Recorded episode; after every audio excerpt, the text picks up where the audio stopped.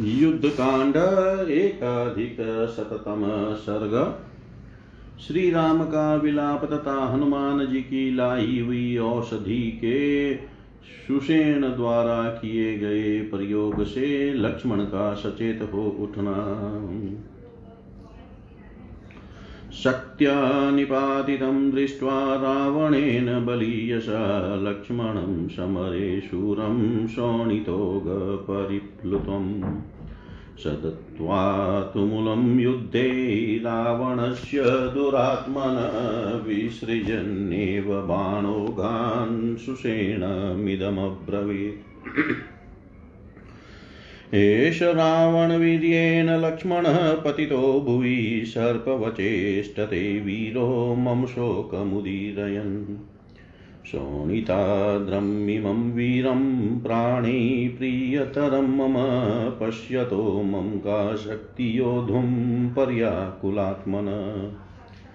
अयं स समरश्लाघी भ्राता मे शुभलक्षण यदि पंचत्वमापन प्राणे मे किं सुखेन वा। लज्जति वही मे वीर्यं भ्रश्यतीव कराद्धनु सायका व्यवसिदन्ति दृष्टिवाष्पवशं गता। अवसिदन्ति गात्राणि स्वप्नयाने नृणामिव चिंता मे वर्धते तीव्रा मुमुर्षापि च जायते। भ्रातरं निहतं दृष्ट्वा रावणेन दुरात्मना विष्टनन्तं तु दुःखार्तं मर्मण्यविहतं दृशम्। राघवो भ्रातरं दृष्ट्वा प्रियं प्राणं बहिश्चरं दुःखेन महताविष्टो ध्यानशोकपरायण। परं विषादमापन्नो विललापाकुलेन्द्रिय भ्रातरं निहतं दृष्ट्वा लक्ष्मणं रणपांशुषु।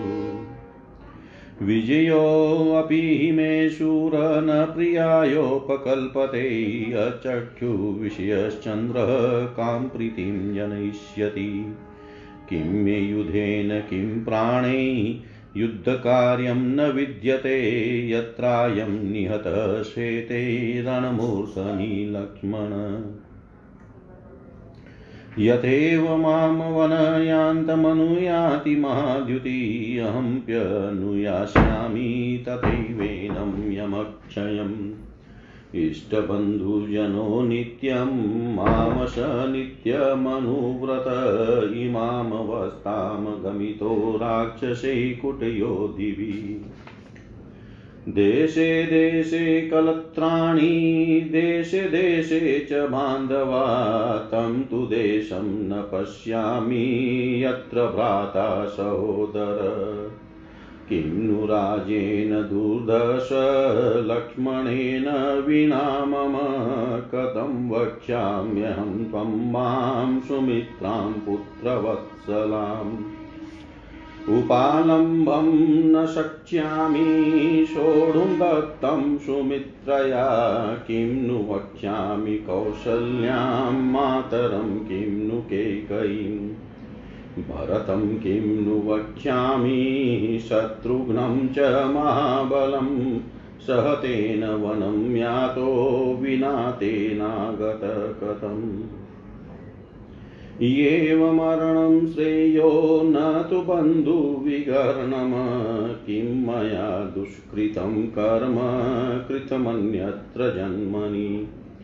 येन मे धार्मिको भ्राता निहतश्चाग्रत स्थितः आ भ्रातरमर्जुन श्रेष्ठ शूराणां प्रवर प्रभो। एकाकी किं नु मां त्यक्त्वा परलोकाय गच्छसि विलपन्तं च मां भ्रात किमर्थं नावभाषसे। उत्तिष्ठ पश्य किं शेषे दीनं मां पश्य चक्षुषा शोकार्तस्य प्रमत्तस्य पर्वतेषु वनेषु च। विषन्नश्च महाबाहो क्षमाश्वासयिता मम राममेवं ब्रुवाणं तु शोकव्याकुलितेन्द्रियम् आश्वासयनुवाचेदं सुषेण परमं वच त्यजे मां नरसार्दूल बुद्धिं वैक्लव्यकारिणम् शोकसञ्जननीं चिन्तां तुल्यां बाणेश्च मुमुखे नैव पञ्चत्वमापन्नो लक्ष्मणो लक्ष्मीवर्धन नहि अस्य विकृतं वक्त्रं न च श्यामत्वमागतं सुप्रभं च प्रसन्नं च मुखमस्य निरीक्ष्यतां पद्मपत्रतलो हस्तौ सुप्रसन्ने च लोचने नेदृशं दृश्यते रूपं गताशूनां विशाम्पते विषादं मा कृता विरश प्राणोऽयमर्विन्दं आख्याति तु प्रसुप्तस्य स्त्रस्ता गात्रस्य भूतले शोचवासं हृदयं वीर कंपमानं मुहुर्मुहुः एवमुक्त्वा महाप्राज्ञ सुषेणो राघवं वच समीपस्थमुवाचेदं हनुमन्तं महाकपिं सौम्यं शीघ्र मितो गत्वा पर्वतं हि महोदयम् पूर्वं तु कथितो यो वशो वीरजाम्बवता तव दक्षिणे शिखरे जातां महोषधीमिहानय विशल्यकरणीं नाम्ना सावर्ण्यकरणीं तथा सञ्जीवकरणीं वीरसन्धानीं च महोषधीं सञ्जीवनार्दं वीरस्य लक्ष्मणस्य त्वमानय इत्येव मुक्तो हनुमान गत्वा चौषधी पर्वतम् व्यगमचीमान जानास्तां महोषधी तस्य बुद्धि समुत्पन्ना मारुतेरमितौजस इदमेव गमिष्यामि गृहीत्वा शिखरं गिरे अस्मिस्तु शिखरे जाताम् औषधीं तां सुखावहां प्रतकेर्णावगच्छामि सुषेणो हि एवं ब्रवीत् अगृहं यदि गच्छामि विशाल्यकरणीमहं कालात्ययेन दोषस्याद्वैक्लव्यं च महद्भवेत् इति संचित्य हनुमान गत्वा क्षिप्रं महाबल आसाद्य पर्वतश्रेष्ठं त्रिप्रकम्प्य गिरेशिर फुल्लनानातरुगणं समुत्पाटय महाबल गृहीत्वा हरिशार्दूलो हस्ताभ्यां समतोलय स नीलमिव जीमुतं तोयपूर्णं नभस्तलात् उत्पपात गृहीत्वा तु हनुमान शिखरं गिरे समागम्य महावेग सन्यस्य शिखरं गिरे विश्रम्य किञ्चिद् हनुमान सुषेणमिदमब्रवीत् औषधीनावगच्छामि ताहं मरिपुङ्गव तदिदं शिखरं कृत्स्नं गिरेस्तस्याहृतं मया एवं कथयमानं तु प्रशस्य पवनात्मजं सुषेणो वानरश्रेष्ठो जग्राहोत्पाट्य चौषधी विस्मितास्तु बभूवुस्ते सर्वे वानरपुङ्गवा दृष्ट्वा तु हनुमत्कर्म सुरैरपि सुदुष्करं ततः संचोदयित्वा तामोऽसदि वानरोत्तम लक्ष्मणस्य तदोनस्तः सुषेण सुमाद्युति ससल्य स समाग्राय लक्ष्मण परवीरहा विशल्यो विरुज शीघ्र मुद्दतिष्ठन्महीतला तमुत्थितं तु हर्यो भूतलात् प्रेक्ष्य लक्ष्मणं साधु सात्विकी सुप्रीता लक्ष्मणं प्रत्यपूजयन् एयो हित्यप्रविदरामो लक्ष्मणं परवीरः शश्वजे गाढमालिङ्ग्य बाष्पपर्याकुलेक्षण अब्रवीच्य परिष्वज्य सौमित्रीं राघवस्तदा दिष्टया त्वां विरपश्यामि मरणात् पुनरागतं नहि ते जीविते नाथ सीतया स जयेन वा कोहि मे जीविते नाथस्त्वयि पञ्चत्वमागते इत्येवं ब्रुवतस्तस्य राघवस्य महात्मनः खिन्नशिथिलया वाचा लक्ष्मणो वाक्यमब्रवीत् ताम प्रतिज्ञाम प्रतिज्ञाय पुरा सत्य पराक्रम लघु कश्चिद्दिवा सत्वो नेव त्वं वक्तुमर्हसि नहि प्रतिज्ञां कुर्वन्ति विततां सत्यवादिन लक्षणं हि महत्वस्य प्रतिज्ञा परिपालनं नैराश्यमुपगन्तुं च नालं तये मत्कृते नघ वदेन रावणस्याद्य प्रतिज्ञामनुपालय न जीवनयास्यते शत्रुस्तव बाणपतं गत नरतस्तीक्ष्णदस्त्रस्य सिंहस्येव महागज अहं तु वदमिच्छामि शीघ्रमस्य दुरात्मन यावदस्तं न यात्येष कृतकर्मा दिवाकर यदि वदमिच्छसि रावणस्य संख्ये यदि च कृतां हि त्वेच्छसि प्रतिज्ञाम् यदि तव राजसुताभिलाष आर्य कुरु च वचो मम शीघ्रमद्य वीर कुरु च वचो मम शीघ्रमद्य वीर महाबली रावण ने शूरवीर लक्ष्मण को अपनी शक्ति से युद्ध में धराशायी कर दिया था। वे रक्त के प्रवाह से नहा उठे थे। यह देख भगवान श्री राम ने दुरात्मा रावण के साथ घोर युद्ध करके बाण समूहों की वर्षा करते हुए ही सुषेण से इस प्रकार कहा, ये वीर लक्ष्मण रावण के पराक्रम से घायल होकर पृथ्वी पर पड़े हैं और चोट खाए हुए सर्प की भांति छटपटा रहे हैं। इस अवस्था में इन्हें देख कर मेरा शोक बढ़ता जा रहा है। ये वीर सुमित्रा कुमार मुझे प्राणों से भी बढ़कर प्रिय है। इन्हें लहूलुहान देखकर मेरा मन व्याकुल हो रहा है। ऐसी दशा में मुझमें युद्ध करने की शक्ति क्या होगी। ये मेरे शुभ लक्षण भाई जो सदा युद्ध का हौसला रखते थे, यदि मर गए तो मुझे इन प्राणों के रखने और सुख भोगने से क्या प्रयोजन है।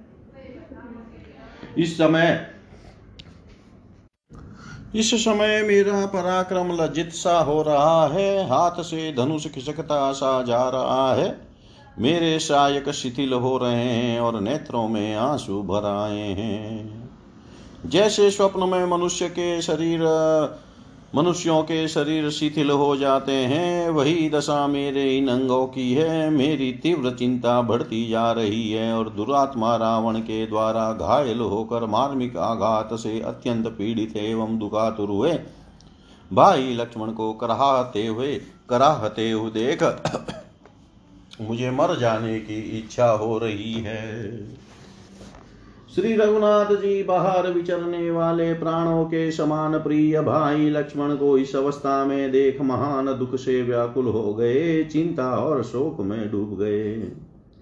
उनके मन में बड़ा विषाद हुआ, इंद्रियों में व्याकुलता छा गई और वे रणभूमि की धूल में घायल होकर पड़े हुए भाई लक्ष्मण की ओर देख कर विलाप करने लगे। शूरवीर, अब संग्राम में विजय भी मिल जाए तो मुझे प्रसन्नता नहीं होगी। अंधे के सामने चंद्रमा अपनी चांदनी बिखेर दे तो भी वे उसके मन में कौन सा आह्लाद पैदा कर सकेंगे। अब इस युद्ध में अथवा प्राणों की रक्षा से मुझे क्या प्रयोजन है।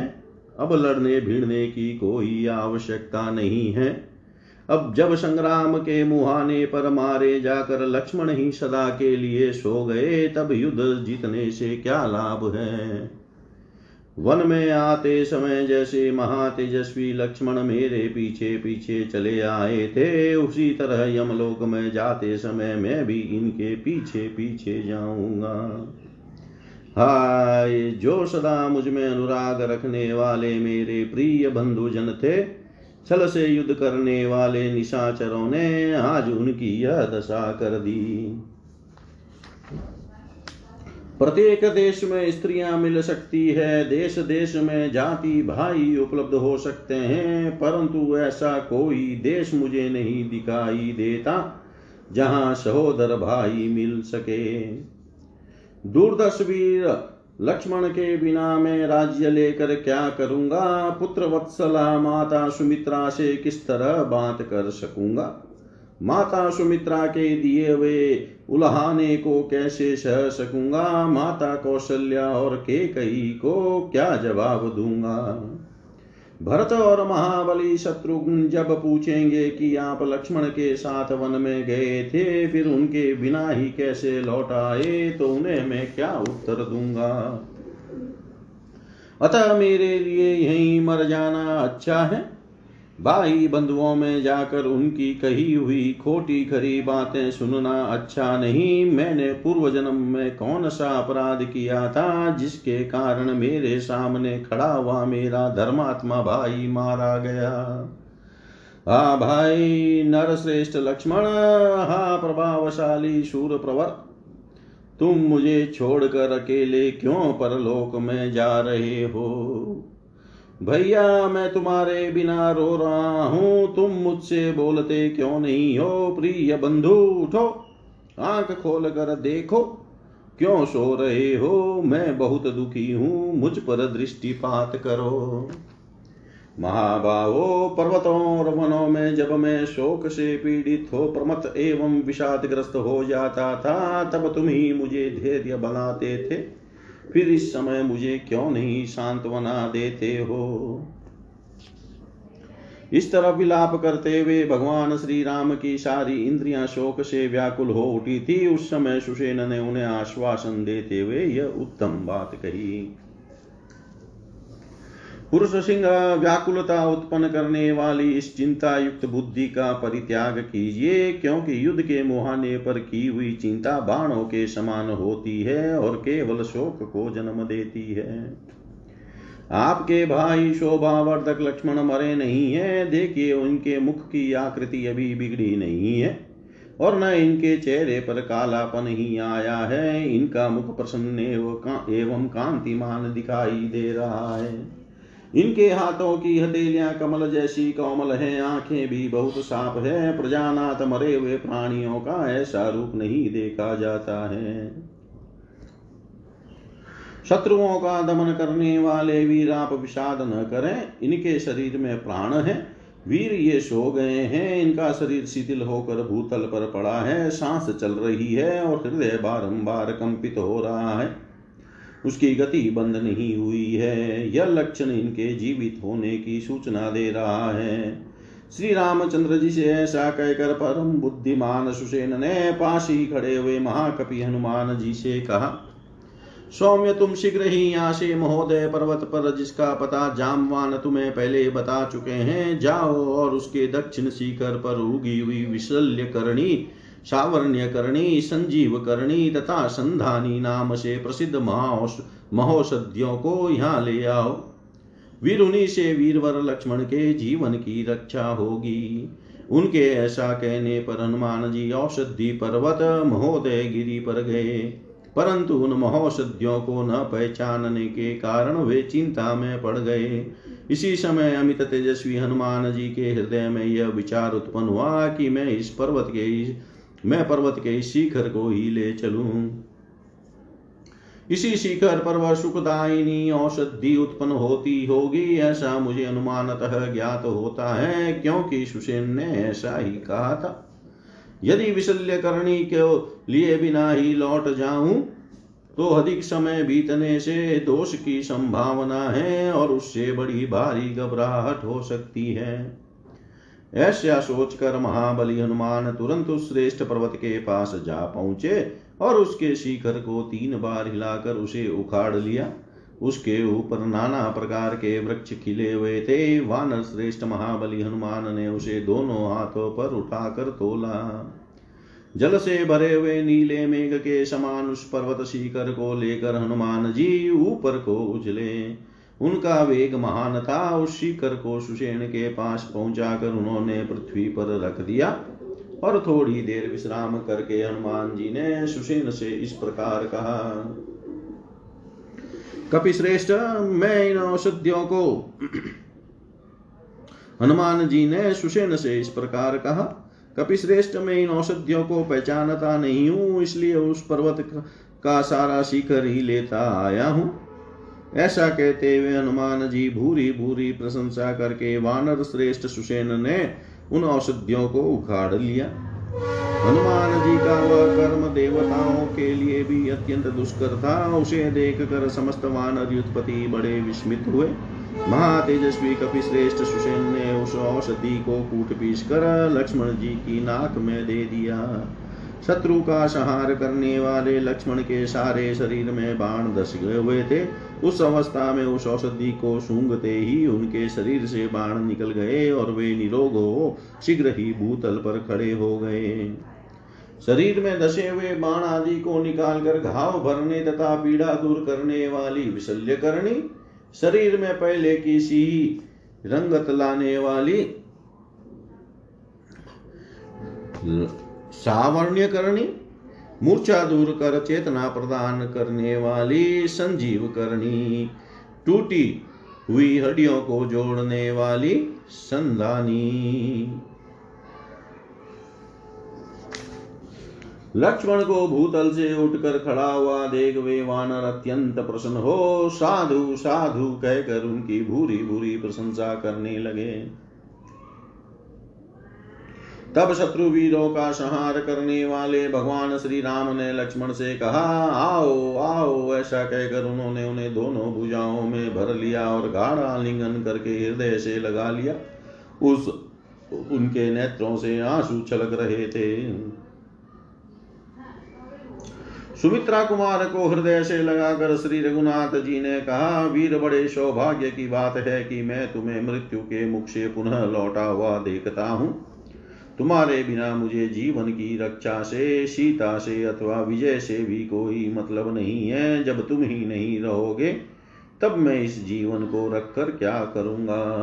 महात्मा रघुनाथ जी के ऐसा कहने पर लक्ष्मण खिन्न हो शिथिलवाणी में धीरे धीरे बोले, आर्य, आप सत्य पराक्रमी हैं। आपने पहले रावण का वध करके विभीषण को लंका का राज्य देने की प्रतिज्ञा की थी। वैसी प्रतिज्ञा करके अब किसी ओछे और निर्बल मनुष्य की भांति आपको ऐसी बात नहीं कहनी चाहिए। सत्यवादी पुरुष झूठी प्रतिज्ञा नहीं करते हैं। प्रतिज्ञा का पालन ही बड़पन का लक्षण है। निष्पाप रघुवीर, मेरे लिए आपको इतना निराश नहीं होना चाहिए। आज रावण का वध करके आप अपनी प्रतिज्ञा पूरी कीजिए। आपके बाणों का लक्ष्य बनकर शत्रु जीवित नहीं लौट सकता। ठीक उसी तरह जैसे गरजते हुए तीखे दाढ़ी वाले सिंह के सामने आकर महान गजरात जीवित नहीं रह सकता। ये सूर्यदेव अपने दिन भर का भ्रमण कार्य पूरा करके अस्ताचल को नहीं चले जाते। तब तक ही जितना शीघ्र संभव हो सके मैं उस दुरात्मा रावण का वध देखना चाहता हूँ। आर्य वीरवर, यदि आप युद्ध में रावण का वध करना चाहते हैं, यदि आपके मन में अपनी प्रतिज्ञा के पूरी करने की इच्छा है तथा आप राजकुमारी सीता को पाने की अभिलाषा रखते हैं, तो आज शीघ्र ही रावण को मारकर मेरी प्रार्थना सफल करें। इतिहास से श्रीमद् रामायणे वाल्मीकि आदि काव्ये युद्धकांडे एकाधिकशततम सर्ग। सर्वं श्रीशां सदाशिवार्पणमस्तु। ओं विष्णवे नमः। ओं विष्णवे नमः। ओं विष्णवे नमः। युद्धकांड द्व्यधिकशततम सर्ग। इंद्र के भेजे हुए रथ पर बैठकर श्री राम का रावण के साथ युद्ध करना। लक्ष्मणेन तु तद्वाक्यमुक्तं श्रुत्वा स राघव सन्ददे परवीरग्नौ धनुराधाय वीर्यवान् रावणाय शरान् घोरान् विससर्ज चमूमुखे यथान्यं रथमास्थाय रावणो राक्षसाधिप अभ्यधावत काकुत्स्थं स्वभानुरीव भास्करं दशग्रीवोरतस्तुं रामं वज्रोपमैशरे आजगानमहाशैलं धाराभिरीव तोयद दीप्तपावकशङ्काशैशरे काञ्चनभूषणे अभ्यवर्षद रणे रामो दशग्रीवं समाहित भूमौस्ति तस्य रामस्य रतस्तस्य च स रक्षस न समं युद्धमित्याहुदेव गन्धर्व किन्नरा ततो देववरः श्रीमान् श्रुत्वा तेषां वचो अमृतम् आहूय मातलिं शक्रो वचनं चेदमब्रवीत्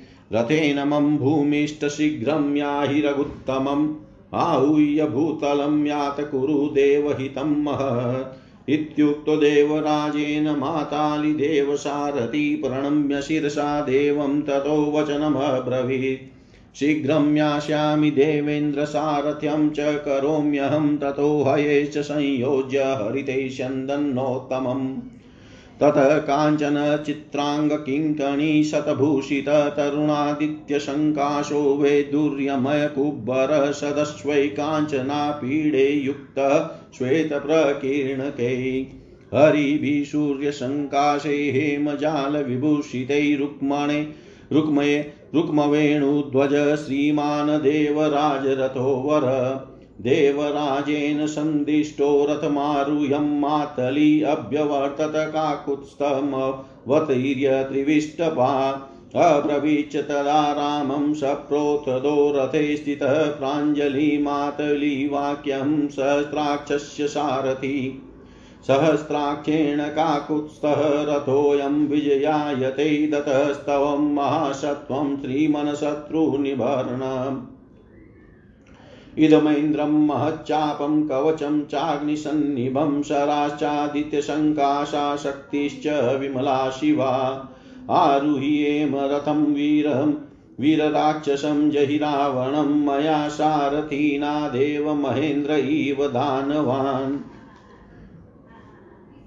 इत्युक्त सम्परिक्रम्य रथं तमभिवाद्य च आरुरोह तदा रामो लोकालक्ष्म्या विराजयन् तद भवोचाद्भुतं युधं द्वे रथं रोमहर्षणं रामस्य च महाभावो रावणस्य च रक्षस स गान्धर्वेन गान्धर्वं देवं देवेन राघव अस्त्रं राक्षसराजस्य जगान परमास्त्रवित् अस्त्रं तु परमं घोरं राक्षसं राक्षसाधिप ससज परम क्रुध पुनरेव निशाचर ते रावणधनुर्मुक्ताः शरा काञ्चनभूषणा अभ्यवर्तन्त काकुत्स्थं सर्पा भूत्वा महाविशा ते दीप्तवदना दीप्तं त्वं मन्तो ज्वलनं मुखे राममेवाभ्यवर्तन्त व्यादिताशा भयानका ते वासुकी समस्पर्शे दीप्तभोगे महाविषे दिशश्च सतन्ता सर्वा विदिश्च समावृता तान् दृष्ट्वापनगान् राम समापतत आह वै अस्त्रं गारुत्मतं घोरं प्रादुश्चक्रे भयावहम् ते राघव धनुर्मुक्ता रुक्मपुङ्खाशिखी प्रवासुपर्णा काञ्चना भूत्वा विचेरुशपशत्रवः ते तान् सर्वान् शरान् जघ्नुष्वर् सर्परूपान् महाजवान् सुपर्णरूपा रामस्य विशिखा कामरूपिणः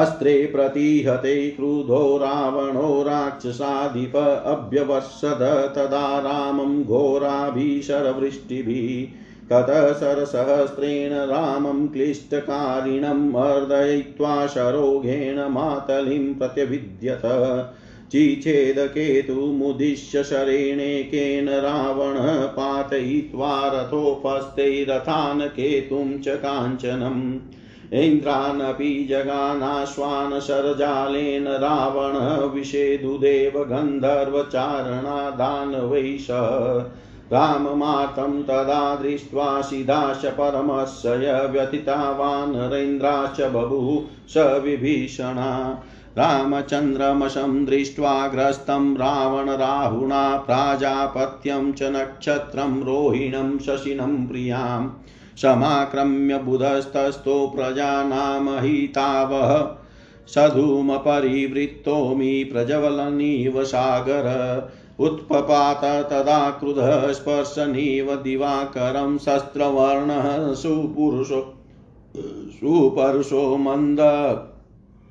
मंदरश्मि दिवाकर अदृश्यत कबंदांग सशक्तो धूमकेतुना कौशलानां च नक्षत्रं व्यक्तमिन्द्राग्निदेवतम् आहत्यांगकारकस्तस्थो विशाखमपि चांबरे दशास्यो विशन्ति भुज प्रग्रहित सरासन अदृश्यत दशग्रीवो मेनाक इव पर्वत निरस्यमानो रामस्तु दशग्रीवेण रक्षसा नाशवनोदम्भीषन् धातुं सायकान् रणमूर्धनि सकृत्वा भ्रुकुटिं क्रुधः किञ्चित् सरन्तलोचन जगाम सुमहाक्रोधं निदहन्निव राक्षसान् तस्य क्रुधस्य वदनं दृष्ट्वा रामस्य धीमत सर्वभूतानि वित्रेषु प्राकम्पन्त च मेदिनी सिंहसादुल वाञ्छेलः संचञ्चाल चलदः द्रुमः बभूव चापि क्षुभितः समुद्रः सरितां पति खराचकर निर्घोषा गगने परुषा घना औत्पाति काशनर्दन्तः समन्तात परिचक्रमु रामं दृष्ट्वा सुसंक्रुधः मुतपाताश्चैव दारुणान् वित्रेषु सर्वभूतानि रावणस्याभवद्भयम् विमानस्तास्तदा देवा गन्धर्वाश्च महोरगा ऋषिदानवदैत्या च गरुत्मन्तश्च खेचरा ददृशुस्ते तदा युद्धं लोकसंवत संस्थितं नानाप्रहरणे भीमे शूरयो सम्प्रयुज्यतो ऊचुशुराशुरा सर्वे तदा विग्रहमागता प्रेक्ष्यमाणा महायुधं वाक्यं भक्त्या प्रहस्वत दशग्रीव जयेत याहुरसुरा समवस्थिता देवा राम मतोचुस्ते त्वं जयेति पुनः पुनः एतस्मिन्नन्तरे क्रोधाद् राघवस्य च रावण प्रहर्तु कामो दुष्टात्मा स्पर्शन प्रहरण महत् वज्रसारं महानादं सर्वशत्रुनिभर्णं शैलशृङ्गनिवेकुटे चित्तदृष्टिभयावहम् सधूममिव तीक्ष्णाग्रं युगान्ताग्निचयोपमं मतिरौद्रमनासाध्यं कालेनामी दुराशदं त्रासनं सर्वभूतानां धारणं भेदनं तथा प्रदीप्त इव रोषेण शूलं जग्राह रावण तच्छूलं परं क्रुधो जग्राह युद्धि वीर्यवान् अनीकै समरे शूरै राक्षसै परिवारितः समुद्धम्य महाकायो ननादयुधि भैरवं शरन्तनयनो स्वसैन्यमभिहर्षयन् पृथ्वीं चान्तरिक्षं च दिशश्च प्रदिशतः प्राकम्पयत तदा शब्दो राक्षसेन्द्रस्य दारुणः अतिकायस्य नादेन तेन तस्य दुरात्मनः सर्वभूतानि वित्रेषु सागरश्च प्रचुक्षुभे स गृहीत्वा महावीर्यः शूलं तद् रावणो महत विन्नद्य सुमहानादं रामं परुषमब्रवीत् शूलोऽयं वज्रसारस्ते रामं रोषान्मयोद्यत तव भ्रातृसहायश्च सद्य प्राणान् हरिष्यति रक्षसामद्य शूराणां निहतानां च मुमुखे त्वां निहत्य रणश्लाघीन् करोमि तरसा समम् तिष्ठेदानीं निहन्मीं तामेष शूलेन राघव एव मुक्त्वा च सचिक्षेप तच्छूलं राक्षसाधिप तद रावणकरान्मुक्तं विद्युन्नमालासमावृतम् अष्टघण्टं महानादं वियदगतं शोभत तच्छूलं राघवो दृष्ट्वा ज्वलन्तं घोरदर्शनं ससर्ज विशिखा न सामश्चापमायम्य वीर्यवान् आपतन्तं शरौघेण वारयामास राघव उत्पतन्तं युगान्ताग्निं जलौघ्य रिववाशव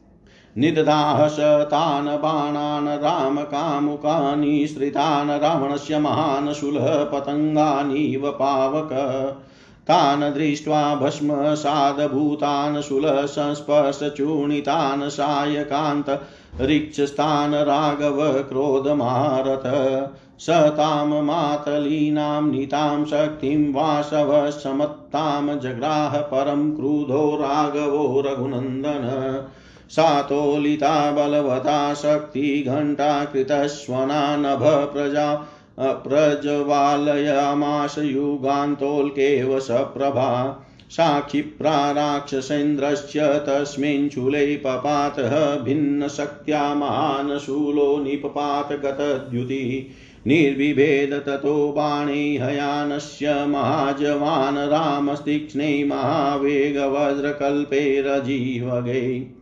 निर्विभेदो रसी तदा रावणं निशिते शरै राघव परमायतो ललाटे पतत्रिभिस्त्रिभिः ससरे भिन्न सर्वांगो गात्र प्रस्तुत शोणित राक्षसेन्द्र समूहस्त फूलाशोक इवाभवो स राम बाणे रतिविद गात्रो निशाचरेन्द्र क्षतजान्द्र गात्र जगाम खेदं च समाज मध्ये क्रोधं च चक्रे शुभृशं तदानीम् क्रोधं च शक्रे शुभृशं तदानीम् इतिहासे श्रीमद् रामायणे वाल्मीकिये आदिकाव्ये युद्धकाण्डे द्व्यधिकशततमः सर्गः सर्वं श्रीशां सदाशिवार्पणम् अस्तु। ओं विष्णवे नमः। ओं विष्णवे नमः। ओं विष्णवे नमः। हिंदी अनुवाद। लक्ष्मण की कही हुई उस बात को सुनकर शत्रु वीरों का संहार करने वाले पराक्रमी श्री राम ने धनुष लेकर उस पर बाणों का संधान किया। उन्होंने सेना के मुहाने पर रावण को लक्ष्य करके उन भयंकर बाणों को छोड़ना आरंभ किया। इतने में राक्षस राज रावण भी दूसरे रथ पर सवार हो श्री राम पर उसी तरह चढ़ाया जैसे राहु सूर्य पर आक्रमण करता है। दशमुख रावण रथ पर बैठा हुआ था। वह अपने वज्रोपम बाणों द्वारा श्री राम को उसी तरह बीनने लगा जैसे मेघ किसी महान पर्वत पर जल की धारावाहिक वृष्टि करता है। श्री रामचंद्र जी भी एकाग्रचित हो रणभूमि में दशमुख रावण पर प्रज्वलित अग्नि के समान तेजस्वी स्वर्ण भूषित बाणों की वर्षा करने लगे। श्री रघुनाथ जी भूमि पर खड़े हैं और वह राक्षस रथ पर बैठा हुआ है। ऐसी दशा में इन दोनों का युद्ध बराबर नहीं है। वहाँ आकाश में खड़े हुए देवता गंधर्व और किन्नर इस तरह की बातें करने लगे। उनकी ये अमृत के समान मधुर बातें सुनकर तेजस्वी देवराज इंद्र ने मातली को बुलाकर कहा, सारथे रघुकुल तिलक श्री रामचंद्र जी भूमि पर खड़े हैं। मेरा रथ लेकर तुम शीघ्र उनके पास जाओ। भूतल पर पहुंचकर श्री राम को पुकार कर कहो, यह रथ देवराज ने आपकी सेवा में भेजा है। इस तरह उन्हें रथ पर बिठाकर तुम देवताओं के महान हित का कार्य सिद्ध करो। देवराज के इस प्रकार कहने पर देव सारथी मातली ने उन्हें मस्तक झुकाकर प्रणाम किया और यह बात कही, देवेंद्र मैं शीघ्र ही आपके उत्तम रथ में हरे रंग के घोड़े जोत कर उसे साथ लिए जाऊंगा और श्री रघुनाथ जी के सारथी का कार्य भी करूंगा। तदनंतर देवराज इंद्र का जो शोभाशाली श्रेष्ठ रथ है, जिसके सभी अवयव स्वर्णमय होने के कारण विचित्र शोभा धारण करते हैं, जिसे सैकड़ों घुंघरुओं से विभूषित किया गया है, जिसकी कांति प्रातः काल के सूर्य की भांति अरुण है, जिसके कुबर में वे दुर्यमणि नीलम जड़ी गई है, जिसमें सूर्य तुल्य तेजस्वी हरे रंग वाले स्वर्ण जाल से विभूषित तथा सोने के साजबाज से सजे हुए अच्छे घोड़े जूते हैं और उन घोड़ों को श्वेत चंवर आदि से अलंकृत किया गया है तथा जिसके ध्वज का दंड सोने का बना हुआ है। उस रथ पर आरूढ़ हो मातली देवराज का संदेश ले स्वर्ग से भूतल पर उतरकर श्री रामचंद्र जी के सामने खड़ा हुआ। सहस्त्रलोचन इंद्र का सारथी मातली चाबुक लिए रथ पर बैठा हुआ हाथ जोड़कर श्री रामचंद्र जी से बोला, महाबली शत्रुसूदन श्रीमान रघुवीर, सहस्त्र नेत्रधारी देवराज इंद्र ने विजय के लिए आपको यह रथ समर्पित किया है। यह इंद्र का विशाल धनुष है, यह अग्नि के समान तेजस्वी कवच है, ये सूर्य सदृश प्रकाशमान बाण है तथा यह कल्याणमयी निर्मल शक्ति है। वीरवर महाराज, आप इस रथ पर आरूढ़ हो, मुझ सारथी की सहायता से राक्षस राज रावण का उसी तरह वध कीजिए जैसे महेंद्र दानवों का संहार करते हैं। मातली के ऐसा कहने पर श्री रामचंद्र जी ने उस रथ की परिक्रमा की और उसे प्रणाम करके वे उस पर सवार हुए। उस समय अपनी शोभा से वे समस्त लोकों को प्रकाशित करने लगे।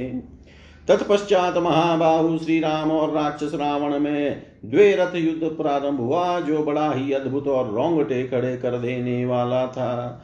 श्री रामचंद्र जी उत्तम वस्त्रों के ज्ञाता थे। उन्होंने राक्षस राज के चलाए हुए गांधर्व वस्त्रों को गांधर्व वस्त्र से और देव वस्त्र को देव वस्त्र से नष्ट कर दिया।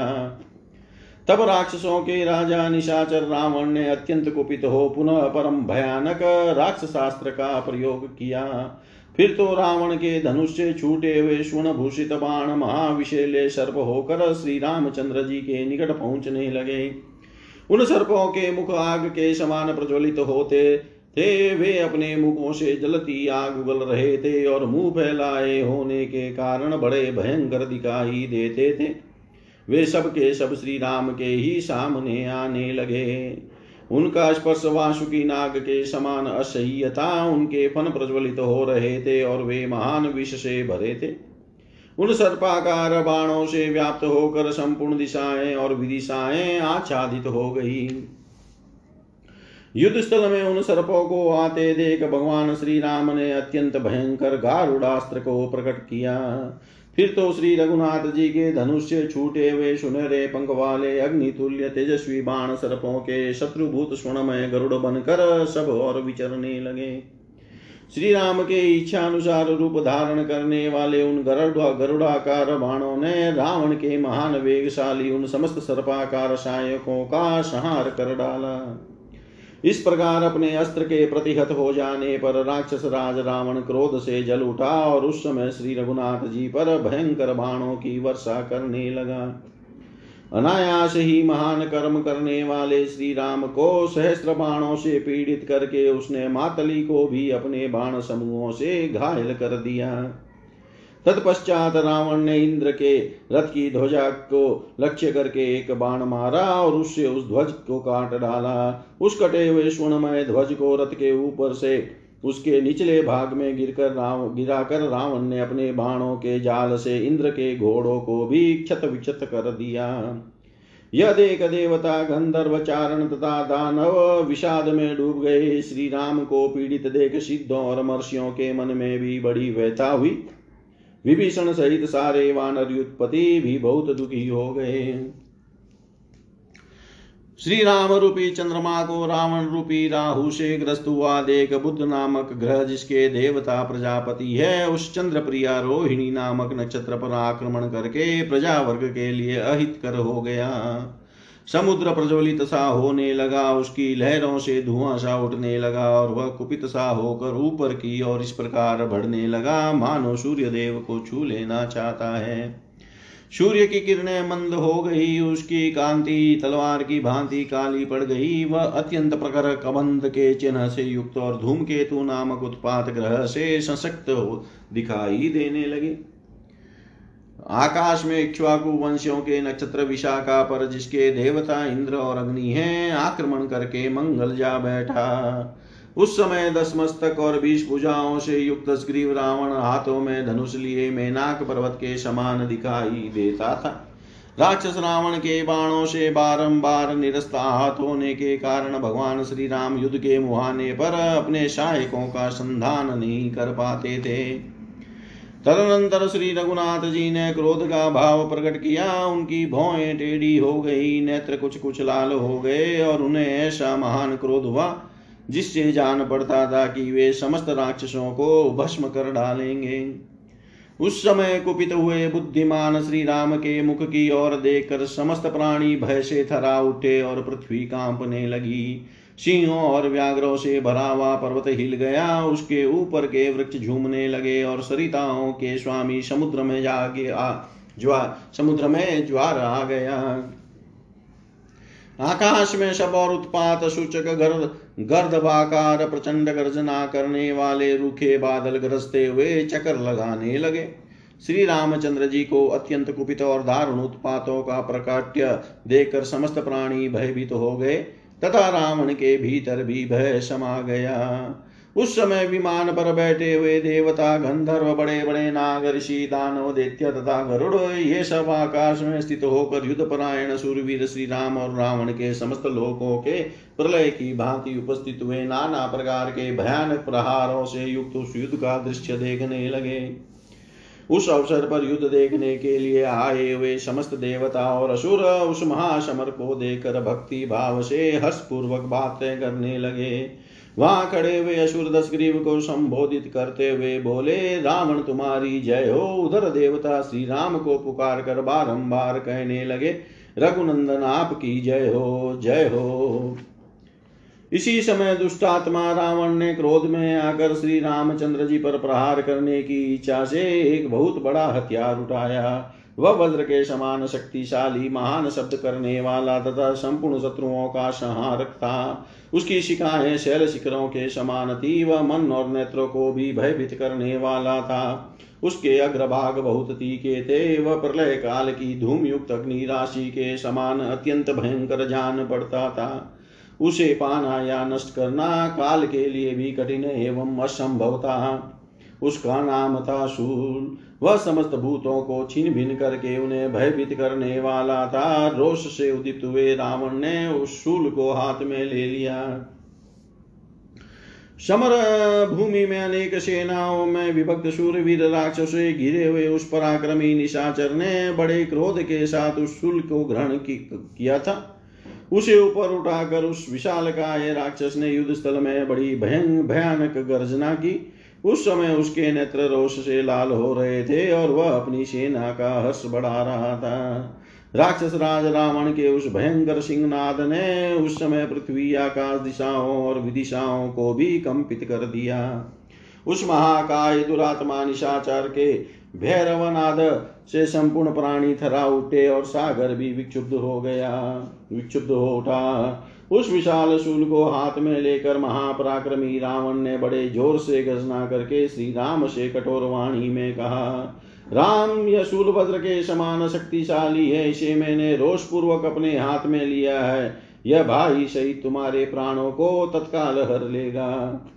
युद्ध की इच्छा रखने वाले राघव, आज तुम्हारा वध करके सेना के मुहाने पर जो शूरवीर राक्षस मारे गए हैं उन्हीं के समान अवस्था में तुम्हें भी पहुंचा दूंगा।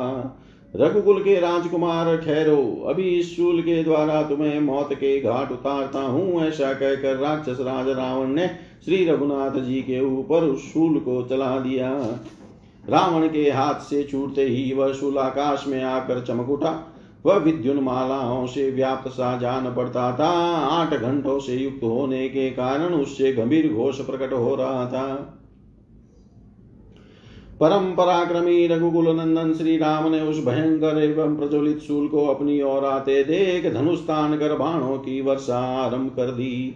श्री रघुनाथ जी ने बाण समूहों द्वारा अपनी ओर आते हुए शूल को उसी तरह रोकने का प्रयास किया जैसे देवराज इंद्र ऊपर की ओर उड़ती हुई प्रलयाग्नि को समर्थक मेघों के बरसाए हुए जल प्रवाह के द्वारा शांत करने की चेष्टा करते हैं, परंतु जैसे आग पतंगों को जला देती है उसी तरह रावण के उस महान शूल ने श्री रामचंद्र जी के धनुष से छूटे हुए समस्त बाणों को जलाकर भस्म कर दिया।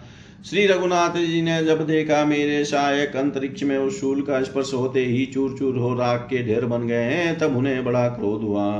अत्यंत क्रोध से भरे हुए रघुकुल नंदन रघुवीर ने मातली की लाई हुई देवेंद्र द्वारा सम्मानित शक्ति को हाथ में लिया। बलवान श्री राम के द्वारा उठाई हुई वह शक्ति प्रलय काल में प्रज्वलित होने वाली उल्का के समान प्रकाशमान थी। उसने समस्त आकाश को अपनी प्रभा से उद्भाषित कर दिया तथा उसे घंटानाद प्रकट होने लगा। श्री राम ने जब उसे चलाया तब वह शक्ति राक्षस राज के उस शूल पर ही पड़ी। उसके प्रहार से टुक टुक और निस्तेज हो वह महान शूल पृथ्वी पर गिर पड़ा। इसके बाद श्री रामचंद्र जी ने सीधे जाने वाले महावेगवान वज्रतुल्य पैने बाणों के द्वारा रावण के अत्यंत वेगशाली घोड़ों को घायल कर दिया। फिर अत्यंत सावधान होकर उन्होंने तीन तीखे तीरों से रावण की छाती छेद डाली और तीन पंखदार बाणों से उसके ललाट में भी चोट पहुंचाई। उन बाणों की मार से रावण के सारे अंग क्षत विक्षत हो गए, उसके सारे शरीर से खून की धारा बहने लगी। उस समय अपने सैन्य समूह में खड़ा हुआ राक्षस राज रावण फूलों से भरे हुए अशोक वृक्ष के समान शोभा पाने लगा। श्री रामचंद्र जी के बाणों से जब सारा शरीर अत्यंत घायल हो लहूलुहान हो गया तब निशाचर राज रावण को उस रणभूमि में बड़ा खेद हुआ। साथ ही उस समय उसने बड़ा भारी क्रोध प्रकट किया। इस प्रकार श्री वाल्मीकि निर्मित आर्ष रामायण आदि काव्य के युद्धकांड में 102वां सर्ग पूरा हुआ। ओम शांति शांति शांति।